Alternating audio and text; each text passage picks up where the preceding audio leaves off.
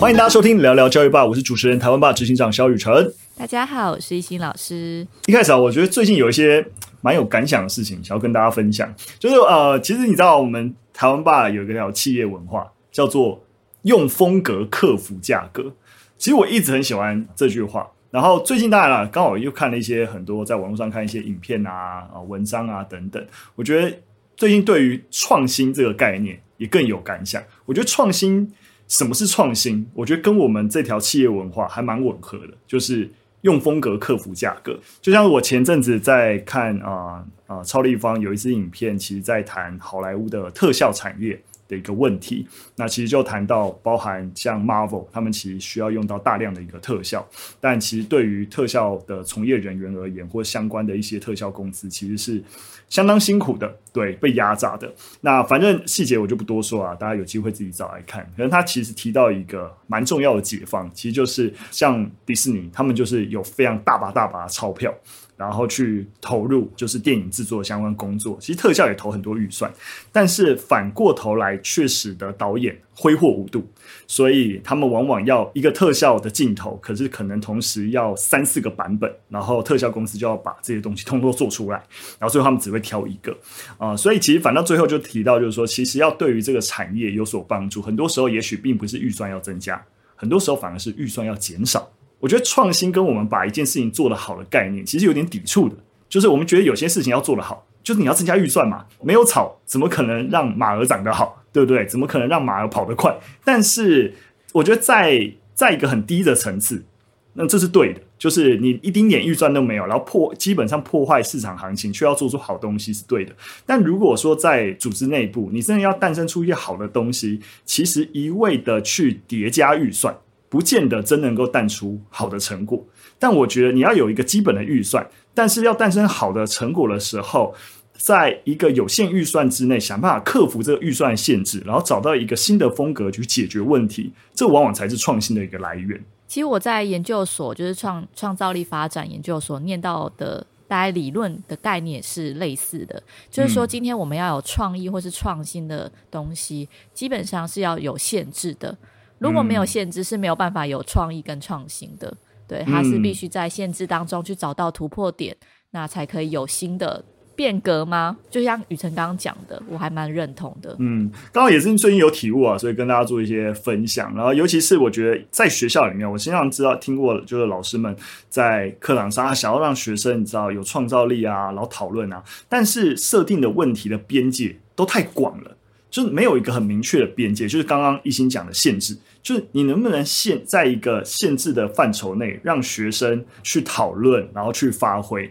当你反而觉得你没没有设边界，那反而学生更没有一个锚定，说我要从哪里去解决什么问题，去克服什么。这样讨论往往是慢慢而谈，然后其实是没有办法真的促进学生的能力成长。有机会再跟大家更好的再去聊，怎么样透过问题设定，然后激发学生的一个议题讨论。我觉得这这也是一个回到教育现场啊，就是激发学生的创意思维。我觉得这也是一个蛮大的问题。今天第一则新闻呢，我们来带大家去讨论学前特殊教育的问题。那针对学前特殊教育啊，其实教育部从一零八年开始就有一个。啊、就是连续五年期的一个计划，从一零八到一二学年度，明年就是一一二学年度了。然后希望能够帮助所谓的。折翼天使飞翔。那在整个学前计划里，这五年计划里面投入了上亿元，想要来增设所谓的学前特教班。那大概累积到一一学年度，就去年的上一个学年度，就是全国的学前特教班已经累积有六百六十七班。那在今年这个一一学年度呢，渴望在新设立五十三班。那其中包含集中式的特教班有二十一班，那巡回辅导的班有三十二班。那预估啊，今年可比去年在更多服服务一千四百四十八位儿童，所以整个经费已经快要超过，那快要高达两亿元了。对，那这其实里面的经费有蛮多范畴啦，包含例如说去补助各地方政府啊，针对那些幼儿园的园舍的环境，然后进行整备，或是在教材教具上面啊进行添购，那都是希望说在整个学前的一个特殊幼儿，他们能够接受妥适的教育。那其实教育部在一百零八年开始就有一些学前特殊教育推动的计划。那这个计划当中，其实要解决的问题其实蛮多的。那其中我觉得有一项蛮有感的，就是他有讲到说，现在目前多数县市都会以身心障碍证明或医院诊断证明为优先入园的申请条件，但是其实是需要加强是一个类似特殊教育学生鉴定及就学辅导会的学前。鉴定安置的辅导工作，那这个是什么呢？想说跟大家分享一下，就是今天假设我们在学校招收特殊生，应该说特殊生来到我们学校之后，我们学校其实会认他有没有鉴定安置的记录。那鉴定安置的记录就是我们会有一个新评人员去针对他的一些特殊需求做一些教育的评断啊，例如说、嗯、这个孩子可能因为脑性麻痹，他可能在考试的阶段需要有。多一些的辅助，比如说延长时间，或是放大试卷。那其实，在这个我我拿到了一个医院的诊断证明，并不代表说他在教育阶段是需要辅助的。所以刚刚提到的那个鉴定安置这件事情，其实就是会有我们的特教的老师，或是各管老师，反正就是有相关关证照的新评人员，他会去帮忙做鉴定，啊、嗯，说他来的到这个教育阶段，他需要什么样的协助。所以目前看起来，多数县市政府其实只是用医院证明来作为就是申请条件，但其实，在教育上，我们要给他更多的协助，其实是需要去做鉴定、安置跟辅导的。嗯、对，我在现场看到，其实是新评人员其实超级累的，就是很多特教老师他们要再去考一个新评的证照，所以他除了处理一般的学校的就是例行的特教学生的这些事务之外，他可能。在他的工作期间，还要去帮忙做鉴定。那多的话，可能一个梯次可能就啊十几位学生，那他就是要花额外的时间去帮忙做鉴定。我觉得这个 loading 蛮重的。所以，异性这边其实也提到一个问题啊，就像我刚刚提到的一个数字，就是它是一个就用哎，那我开设几。多开设多少的特殊班，好像多服务了多少学生，哎，好像真的有一些成果。但是其实已经额外在补充，就是当我们看到一个表象，哎，好像不错，哎，也有更多的啊、呃，就是学前特殊班能够服务更多的一个孩子，但其实背后有可能，其实啊。就例如说，对于行政或既有的一些特教的师资资源而言，其实也是一个压力。所以，当有一整笔的一个整整个补助经费的时候，是像刚刚提到的，其实是在环境、在教材教具上面，但是相对的，在师资资人力资源上面，可能也是需要有相对应的重视，才能够更好的来完成这个学前的特殊教育的一个问题。那我这边其实也想要多跟大家补充啊，因为很多人可能会觉得，就是说。那就是那为什么需要在学前就完成特殊教育？当然，我想就是在。如果是我们老听众，经常听我们在谈论特殊教育，应该对这个这个概念不陌生啊。当然，我还是再跟大家稍微多说明一下，因为其实大家知道，其实像包含联合国世界卫生组织之前就有做一个简单的估计，其实发展迟缓的儿童的发生率大概是百分之七左右。所以其百分之七这个这个数字，其实你就那个量体其实是蛮大的，所以它不是一个少见的问题啊。那过去啊，其实啊都没有所谓的早期疗愈的一个概念。必须要说，我觉得在台湾社会，多数的家长也不真的具备这样子的一个意识，我觉得越年轻的家长越来越有啦，所以你发现多数的家长都会认为说，哎，可能他觉得觉得他发展迟缓，可能觉得哎长大一点就好了，或是哎开始进幼儿园，哎应该就会好了吧？其实反而会延误了早期治疗的一个时机。那在过去啊，其实就有一些国外研究就是在讲说，其实那为什么不就进入学校来治疗？因为当你每投入一块钱，在他进幼儿园前的一个学前的一个早期的一个疗愈阶段，基本上就可以省下日后他进入学校体系 K 十二的一个体系的一个特殊教育的成本。对，因为孩子就及早的获得了。当然了，这个这个研究有机会再跟大家分享啊，就是说，如果你要说为什么我们要。花这么多资源在学前特殊教育，就很务实面的考量，它也可以大幅的节省之后在学校体系可能需要投入的一个特教的一个资源。对，所以这当然啦，这样子的一个早期发现、早期疗愈，其实对于身心障碍发展的迟缓儿童，其实也是最有效的一个方法。我想，就是除了就是教育阶段这边有做一些改变之外，其实我觉得家长的意识抬头也很重要啦。就是像雨辰刚刚讲到的，因为以前发展迟缓，我们可能没有什么太多 sense，对，但现在就是其实随着教育或是呃资讯越来越多元，然后我们也会 update 到最最快的或者最多的这种教育的薪资。所以，如果小孩真的在家，你观察到有一些比较特殊的状况，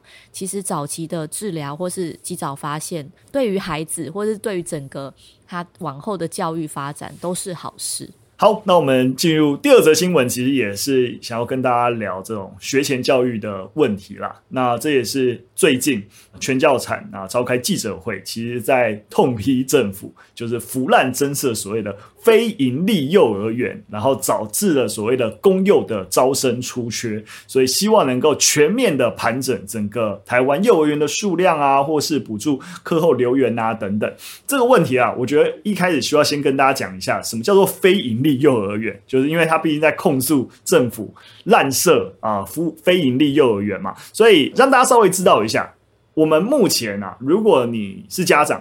你要选择托育单位，大概有四种方法。那有比较私人的，就是啊、私立幼儿园；那有政府的，就是啊、公立幼儿园。这大家比较好理解嘛。但其实私立幼儿园跟公立的幼儿园中间还有两种等级，两种等级。一种是所谓的准公共化的幼儿园。那什么是准公共化幼儿园呢？它就是私人的私立幼儿园，它基本上如果符合了，就是政府的一些。啊，例如说，对于收费数额啊，或者是所谓的教师的薪资啊、师生比啊，或者一些服务品质，就基本上平和通过啊，它就可以成为，就可以登跟政府签订一个合作契约，就变成一个所谓的准公共化幼儿园。所以它其实基本上还是私人的。那什么叫非营利幼儿园呢？你不要听到非营利觉得不用收费啊，它基本还是要收费，只是说它基本上这个幼儿园主要是由非营利组织来经营，可能一些民间的基金会啊、协会啊等等，他们来经。经营那会叫非营利，是因为往往啊、呃，非营利幼儿园的一些资源是由政府提供的，例如说空间啊、设备啊等等，但是经营上是由这些啊、就等于外包给这些呃基金会、协会来委托经营，所以叫做非营利幼儿园。所以像非营利幼儿园，就是如果它的场地是在呃，就是政府提供，他可能有时候会在一个小学里面，或是在图书馆。或是公共图书馆，他可能附设就会有个幼儿园。没错，没错。所以这其实这也是呃，目前全教产他们在有点在申诉的一件事情，因为对于一般人而言，觉得就是就是附设在学校里面嘛，那就是公幼。但是他们觉得，其实这些非营利幼儿园基本上根本就跟私立幼儿园没什么两样，因为这些也是一些也不是政府经营的，这是一些。啊、就是非营利组织经营的，但是他们，例如说，呃，例如说下课时间，非营利幼儿园大部分是下午五点，那一般的公幼呢，基本上是下午四点，那两者月费大概相差一千块左右，所以能够多照顾小孩，所以大部分的家长可能就会选择非营利幼儿园，那导致公立的幼儿园就会面临到招生不足相关的一个困境。其实，呃，这个问题啊，不是只是啊、就是全教材他们控诉，其实真的。啊、你去看各县市的一个公幼招生的情形，其实也有的确有蛮严重的区域差异，也不是说普遍的公幼都有名额不足的问题。例如说，在比较偏向地区，例如说贡寮区啊、新北市的瑞芳区、贡寮区啊这些地方，都很明显看到有公二缺额的情形。那有些地方甚至缺额数二三十个，你知道一个。一个幼儿园竟然有将近三十个缺额，这个数量其实很庞大。相反的，例如说在永和区，永和区很多的一个呃公幼，甚至备取人数来到一一百多人就备取哦，就是大家排队一直排不进去，所以这个很明显这个区域差异就出现。所以其实全教产呢，他就希望说，其实政府开始很广泛的呃要要增加幼教体系嘛，就让这些非营利。的幼儿园大量开设，可是到底在哪里开设？这边开设的一个数量，在整个包含公立幼儿园、包含私立幼儿园这些资源，到底是不是跟市场需求有吻合？其实没有统计过的，所以他其实是希望政府应该做一下这样的统计，而不是啊，反正我就增加就增加就对了。然后增加到后来，反而本来公立幼儿园还招生有缺额，这样不就是蛮浪费资源的？我觉得录了这么多集啊，其实看到这些，就是像全全教总、全教产这些。单位都还蛮感谢他们，因为如果没有他们在，就是看到这些问题，其实我觉得我们一般人其实没有办法去了解到目前整个这个教育的现况。哦，是没错。其实那个这也就跟大家补充一下，这两个是不一样的单位。我们之前蛮常在讲那个全教总是全国教师产业联合工会，它是教师的联合工会。嗯、那这边呢，这个全教产啊，那我。直接讲简称，它其实是全国的教育产业总工会。对，所以它的涵盖范围更广啊。对，可是大概基本上都是工会组织。对，所以就会希望为啊、呃、相关的从业人员发声。对，所以你会知道说，哎，其实啊，全教产他们这个发言也是认为，就是说这样其实对于那些啊、呃、公幼体系里面的师资啊，就是其实是很不公平的，因为政府没有想清楚，然后就胡乱的开设这些啊，就是啊非盈利的幼儿园，那导致对于公幼的一些师资的。工作的权利保障就会陷入了一些压力。对，所以应该是说整个盘点之后，然后再确定到底哪一个地方缺比较多，然后资源往那个地方投，而不就是广泛邀请大家来开设，或是核准了很多非盈利的这个幼稚园。对啊，所以这个这个点我也是同意的。所以像的确就跟懿心讲一样，其实很多时候真的还是需要有这些。啊、就是工会组织啊发声，我们才知道说，哎，其实，在教育产业还有一些面向，有一些问题。但因为呃，就像我刚才讲，因为毕竟他们是工会组织，所以他们也是一个利益团体，那他们一定会尽可能的为。他们所保障的，就是呃工作者去争取权益，所以大家也会发现，过去有几集，当我们提到啊、就是啊、全教产或全教总，主要都我记记得比较多是全教总啊的一些啊、就是建议的时候，也就我也不见得完全认可，对，但他还是代表了。一部分人的一个声音，对，所以也是大家也不用全，也不是说我们要尽兴啊，而是我们就可以多一个管道跟一个切点去了解，诶，从这些教育从业人员他们看到的问题会是什么？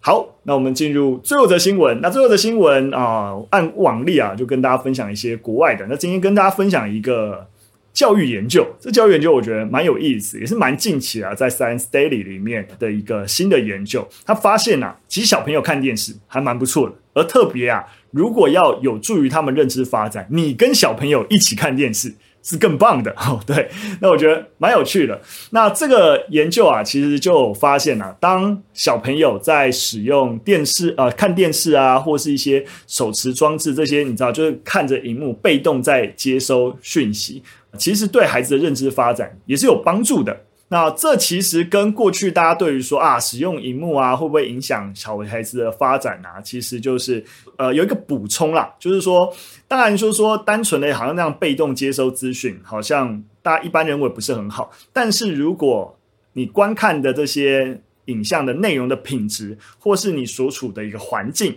那其实也是可以，即使是被动的接受这些讯息，也是能够帮助孩子的认知发展的。对，那他这这里面就有举例啊，如果说一些内容，只要比较不好的内容是什么，就是叙事很薄弱的，或是他那个画面剪辑很快速，就好像很多刺激的因子，但是由于太复杂了，所以孩子根本不容易去理解里面的讯息。那其实那孩子看很多这类型的影片，也不会帮助他的认知成长。但相反的，如果这个内容你要确保它适合孩子的年龄，所以你。你不能够说孩子喜欢看你就一直让他看，你要确保这个内容到底是不是还适合现在孩子他的年龄跟认知的程度，而且这个影片内容又能够鼓励互动，就例如说啊，里面可能会讲希望小朋友跟着。做什么样的一个事情？那这样子一个内容，其实就会对于孩子的学习发展是有正向帮助的。那这就是关于内容品质的部分。那关于环境情况，怎么样提升孩子的认知能力呢？其实就是刚刚讲到，就家长或其他成人陪同孩子一起看，那其实是有帮助的。因为当孩子看不懂的时候，家长或是其他的成人可以直接的进行解答。那而且在这个过程当中，你跟孩子之间可以增加对话，所以在相关的一些认知能力的一个提升上面，都会是有帮助的。这让我想到之前我们其实录的集数里面有讲到家长的假性陪伴，就是其实我觉得就是跟那个环境情况是类似的。就当今天小孩他在看电视的时候，有家长在陪伴，然后跟他做讨论，其实他就是一个很优质的陪伴。而不论他今天是不是在打棒球，或是他今天在看电视，就是家长陪在旁边这件事情是重要的。对，嗯，而且记得像刚才说的，你不能够，你你以为你在陪。但是你在旁边划你的在旁边划手机，对对对，然后还是问你东西的时候，哈哈哈，你在问什么？你根本没看，你没看，你也不能回他的问题，就没有用了。这就是刚才讲的假性陪伴。对，像是去餐厅就很常看到家长可能就是不想要小孩太吵啊，或是他们自己想要跟自己的朋友聊天，就会给就是小朋友一一台 iPad，让他自己在旁边看。那我觉得这就是很蛮假性陪伴，嗯、就是有点是想要消磨小孩的时间，嗯、让他嗯有事情做。对，但如果今天你可以跟他一起看的话，那我觉得那个效果可能就又会更不一样。没错，我觉得只要提到就是这种啊小朋友。接触数位内容，我相信蛮多家长都会有疑虑啊，就是荧幕啊，尤其是大家对于孩子的视力。说实在，我我有有时候想想，我都觉得真的近视问题几乎是文明病啊，就是你几乎真的好像非常难克制小孩子近视这个问题。但如果你真的希望能够达成，就是不要让小朋友这么早就你知道视力出现问题，那比起平板，其实远距离的电视。不要说电视啊，就是远距离的大荧幕，就是还是会相对比较好啦，因为你最起码跟跟那个荧幕比起那个手机啊、平板，你那个隔的距离是比较远的。但是如果家长会在意孩子啊接收这些啊数位内容对于视力造成影响的话，其实可以一个很基本的距离的数字，就是荧幕尺寸的六倍。你这荧幕尺寸多大？你乘以六倍，就是孩子在接触这个荧幕应该要保持的距离。对，你就可以简单的用这样。但当然啦，必须要说啊、家里如果你有电视，往往其实台湾的大部分家庭的空间其实没有这么的大，所以你的客厅真的要让你跟荧幕保持六倍的距离，其实不这么容易啊。在多数人一般的小客厅里面，其实蛮不容易的。所以当然了，如果你真的在意孩子的视力，那就是。啊、适度休息啦，例如说可能看了三十分钟，就要休息一下，看远啊等等，然后闭目养神啊之类的。如果你在意孩子的视力的话，那当然了，就跟刚才懿心讲一样，其实多数的爸妈其实在担心孩子的视力问题，跟阻止孩子哭闹这件事情。最后还是选择放弃啊，我就还是给他一个平板。所以次要的选择就是，如果说你真的要给他看平板的话，那怎么样选择好的内容？其实你没办法在旁边陪伴，像我刚才说的，就是让看这些内容还是有机会帮助孩子的认知发展。所以你最起码帮他选好的内容，帮他选择适合他这个年龄的内容是重要的。那再进一步，你真的还有余裕做到陪伴的话，跟着他一起看这些内容。对，所以我也觉得家长们也不用太。就觉得说，我们一直在告诉大家，你一定要做到什么程度，而是你在行有余力的状况底下，有没有办法比起你现在做的东西再多一点点，再多留一些事情，或者再多筛选内容等等，不一定说一开始就是啊，我又要帮他筛选很好内容啊，他每次看卡通的时候，我都一定要非得他旁边陪伴不可之类，不要把自己搞得压力这么大。对，